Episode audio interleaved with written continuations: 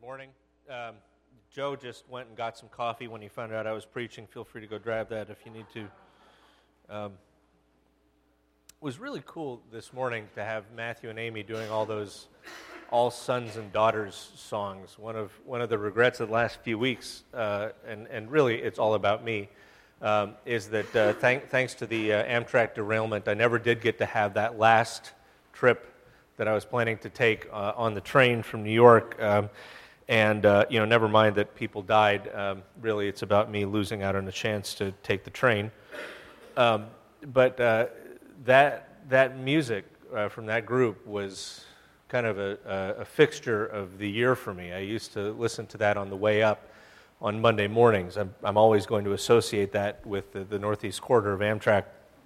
Um, and with uh, reading uh, in the history of the Episcopal Church. Um, but uh, it, it's, uh, it was great to, to have that this morning. Uh, speaking of shout outs, this is the end of Paul's shout outs here at the end of Paul's chapter of shout outs. Romans 16, the liner notes to Paul's ministry. And here he is giving his last shout outs before he gives this magnificent doxology at the end. Timothy, our, my fellow worker, sends his greetings to you, as do Lucius, Jason, and Sosipater, my relatives. I, Tertius, who wrote down this letter, greet you in the Lord. Gaius, whose hospitality I and the whole church here enjoy, and whose name is a great delight to middle school students speaking English, sends you his greetings.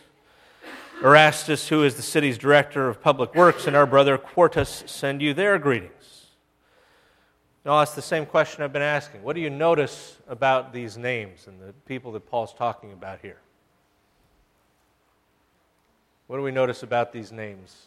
Even the ones that Paul says are his relatives, his kinsmen. These are Gentiles. These are all Greek names, right? So, uh, Timothy, Lucius, Jason, or Lucius, Jason, and Sosipater. Well, we know Timothy was uh, uh, half Gentile. Lucius, Jason, and Sosipater these are his kinsmen, but they have Greek names, which means that they are what kind of Jews?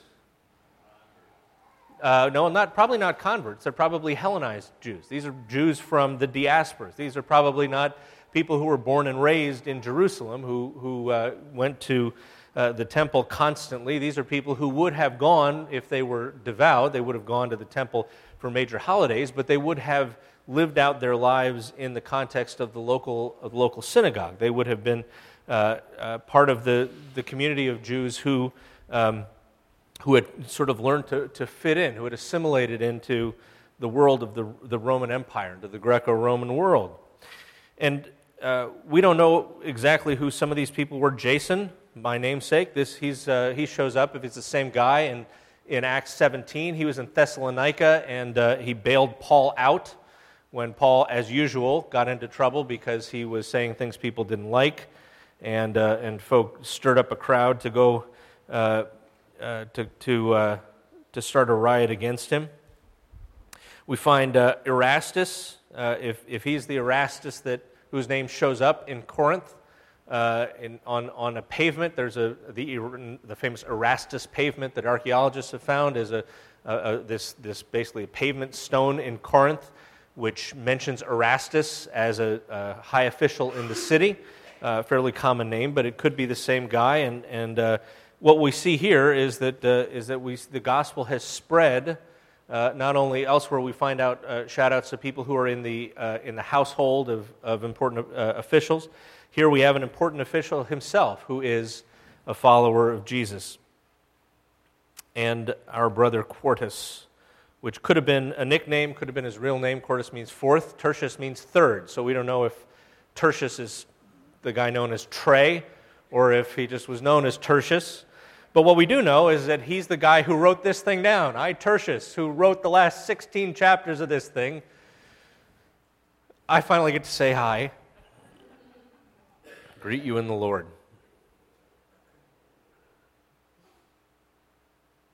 And then the doxology. Now, to him who is able to establish you by my gospel, which is the proclamation of Jesus Christ, according to the revelation of the mystery hidden for long ages past, but now revealed and made known through the prophetic writings by the command of the eternal God, so that all nations might believe and obey him. To the only wise God be glory forever through Jesus Christ. Amen. Let me read that again. Now, to him who is able to establish you by my gospel which is the proclamation of Jesus Christ, according to the revelation of the mystery hidden for long ages past, but now revealed and made known through the prophetic writings by the command of the eternal God, so that all nations might believe and obey him. To the only wise God be glory forever through Jesus Christ. Amen. one more time. Now, to him who is able to establish you by my gospel, which is the proclamation of Jesus Christ, according to the revelation of the mystery hidden for long ages past, but now revealed and made known through the prophetic writings by the command of the eternal God so that all nations might believe and obey him. To the only wise God be glory forever through Jesus Christ. Amen. Again, now to him who is able to establish you by my gospel, which is the proclamation of Jesus Christ according to the revelation of the mystery hidden for long ages past, but now revealed and made known through the prophetic writings by the command of the eternal God, so that all nations might believe and obey him. To the only wise God be glory forever through Jesus Christ. Amen.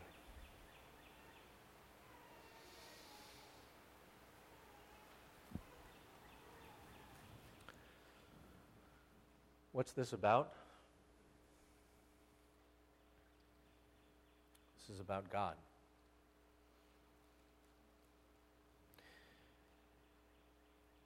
This is a fitting conclusion to this letter, which is also all about God. Specifically, about the way God is glorified through this story of which Jesus Christ is the center.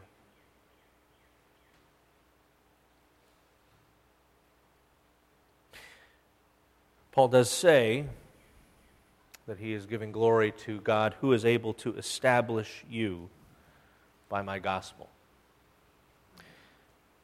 But I cannot emphasize enough and if you remember nothing else of our series about Romans, if you remember nothing else from what we did from 2011 to 2015, if you remember nothing else from the 28 months of preaching on the book of Romans, if you take out all the breaks and the summer series and Advent stuff that we did, Romans is not about you. No offense, God loves you and thinks you're cute and all. But Romans is not about you. Paul did not get up in the morning thinking, I cannot wait to write this letter about all these people that are going to follow Jesus. He did not lie awake at night wondering, well, what does this story of the gospel mean for people who follow Jesus. He just didn't. And I know this has been a disappointment to some of you. I, I know that at parts of this parts of this letter where Paul is talking about God and what God has been doing throughout history, we've come to it with other questions. Now, I know there are people who are disappointed that in that magnificent passage of chapters 9 through 11, we didn't talk about predestination. The reason why? That's not what Paul's talking about there in chapter 9. If you want to talk about predestination, we can talk about predestination. But Paul, in chapters 9 through 11 of Romans, is not remotely interested in the questions that John Calvin was asking. What Paul is interested in talking about, first and foremost, throughout this entire letter, is the glory of God as revealed in Jesus Christ.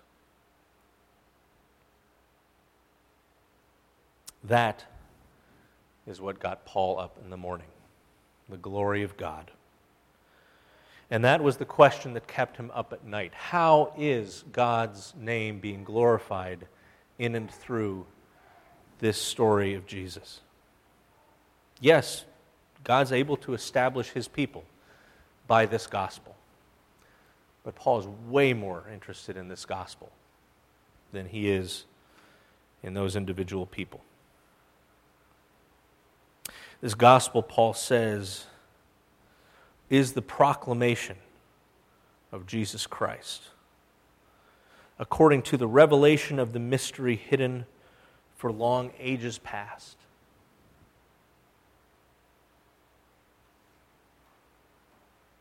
This mystery for centuries was hidden, Paul says, was kept secret, was not fully revealed. But now, it has. And what's interesting is it has now been revealed, it's now been made known through those very prophetic writings in which it was hidden through all those centuries. It was hidden in those, and now it's revealed through those by the command of the eternal God. And here we have Paul bringing out once again this theme of the tension between the continuity and discontinuity with what God was doing before. In the prophetic writings, we have this gospel that God has hidden. And now it's revealed, which means that it stands in continuity with what God was doing way back when through Israel, in Torah, with God, what, what God was doing with the patriarchs, even before then, with God, what God was doing in the nation of Israel and with its king, David. And through the writings and through the prophets. So, what God is doing in Jesus makes sense in light of all of that. It flows from all of that. It is not something that just gets parachuted in, it's not something that's entirely alien to all of that. It makes sense in light of what God was doing. There is a story that is continuous. It's a story of God's redeeming, reconciling work for all of His creation through His people. But this revelation is also discontinuous. There's continuity, but there's also a break. There's also something different. There's also something new that was not there before. There's something that is now available. In verse 26, when you see that it's been revealed and made known, the translators are actually taking the participles that are at the very beginning and the very end of that clause. They basically mean the same thing. But what Paul is saying is that this is something that is now visible. It's like we've now been able to see the unseen parts of the spectrum. Stuff that was there all along. We're able to tune into the radio station, the waves that were going all along that we didn't know about, we couldn't hear, but now that we can tune it in right, now, now we hear it.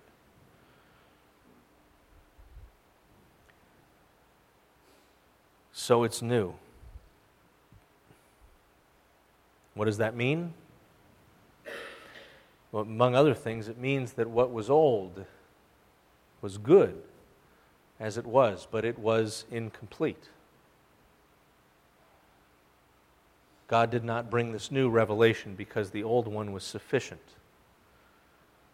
because the old one was adequate, because we just needed to get a little more light shed on the situation. No, in Christ, God is doing a new thing, Paul says.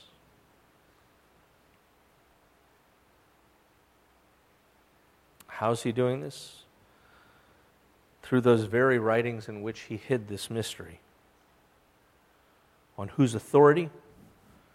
By the command of the eternal God, the God of Abraham, Isaac, and Jacob, the Holy One of Israel, the one true God of the universe, the God who spoke all things into being.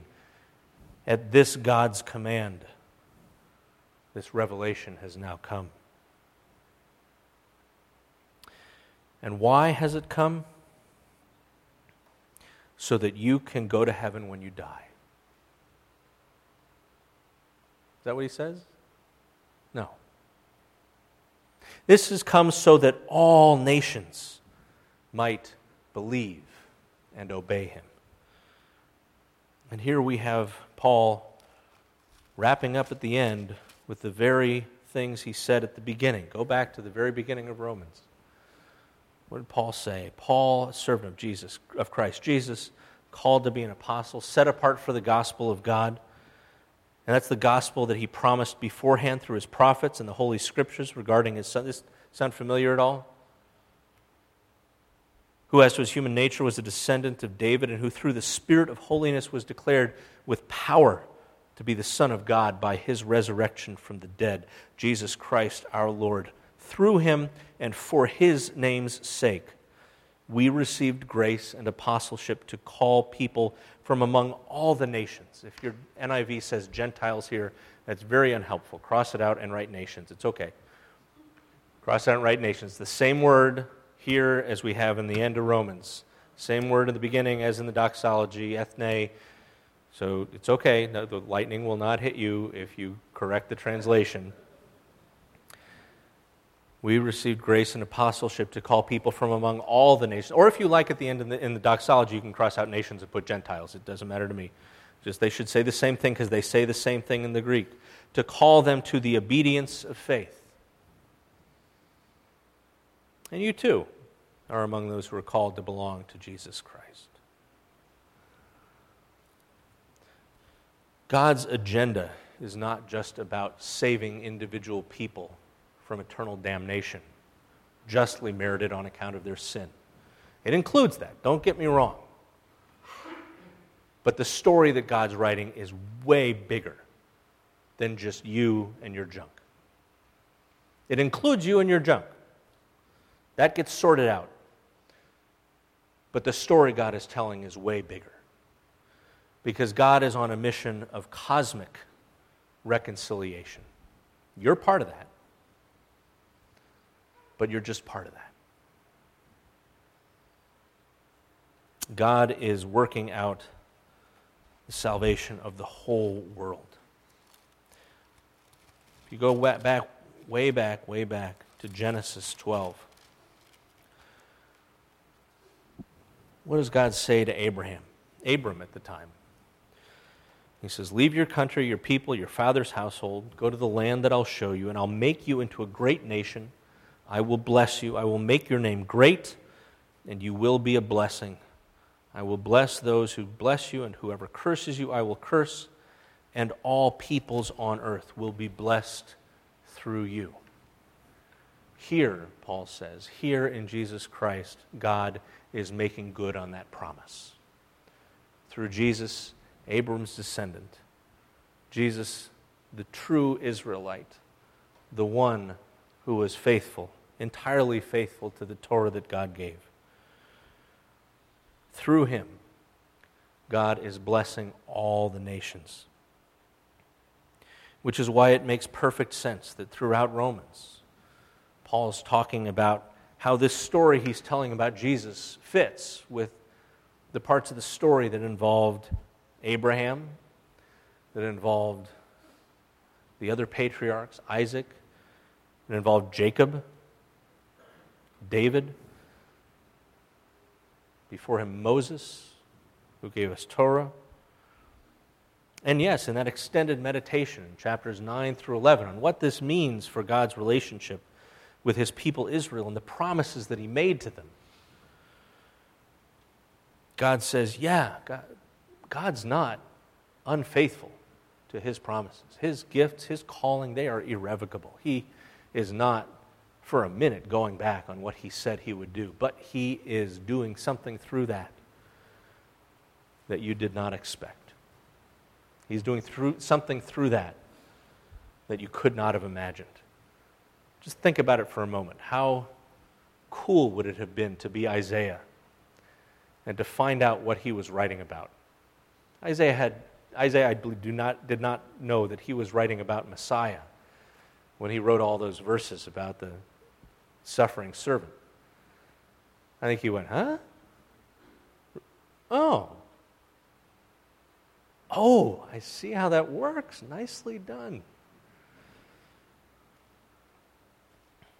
I, you, you hid that in there, but then you revealed it. Nice. Nice work. The point of calling his people, Paul says, was not just so that that one people would have their special relationship with God. He called a people to be God's agents of cosmic reconciliation. He called them and he blessed them so that they would in turn bless the nations, so that they would be his vehicle, the means by which God reached to the people who did not yet know him. So that to those living in the shadow of darkness, the light may come.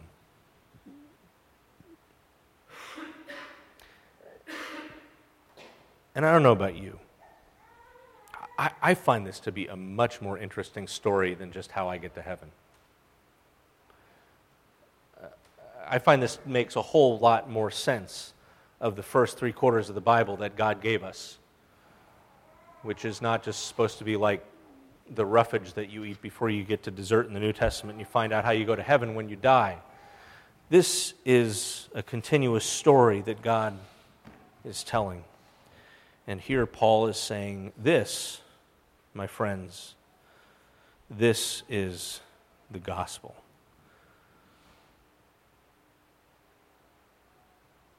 And it's the proclamation of that gospel and the fruitful proclamation of that gospel. That is to say, the, the reality of that gospel lived out, that gospel transforming lives, that gospel transforming communities, that gospel bearing fruit in churches like ours.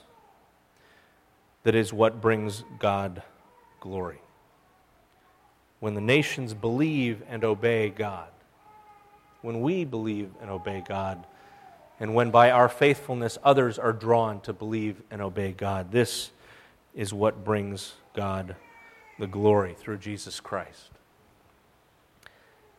And that is what Paul was about. That's what Paul is writing about for 16 chapters. That is what poor Tertius had to scribe down for 16 chapters. That is what Phoebe, by this point, having asked for a quart and a half of water to get through this letter, has been telling the church at Rome. That is the story that Paul is telling us because that is the story that God is working out. We're part of that story. Our own salvation, our own reconciliation to God, the forgiveness of our sins is part of that story but it's a much bigger story. It's a much more interesting story, and it's a much more exciting story, and it is, whether we think it's more interesting or exciting or not, it's the story that the only wise God is telling. So to him be glory forever through Jesus Christ. Amen.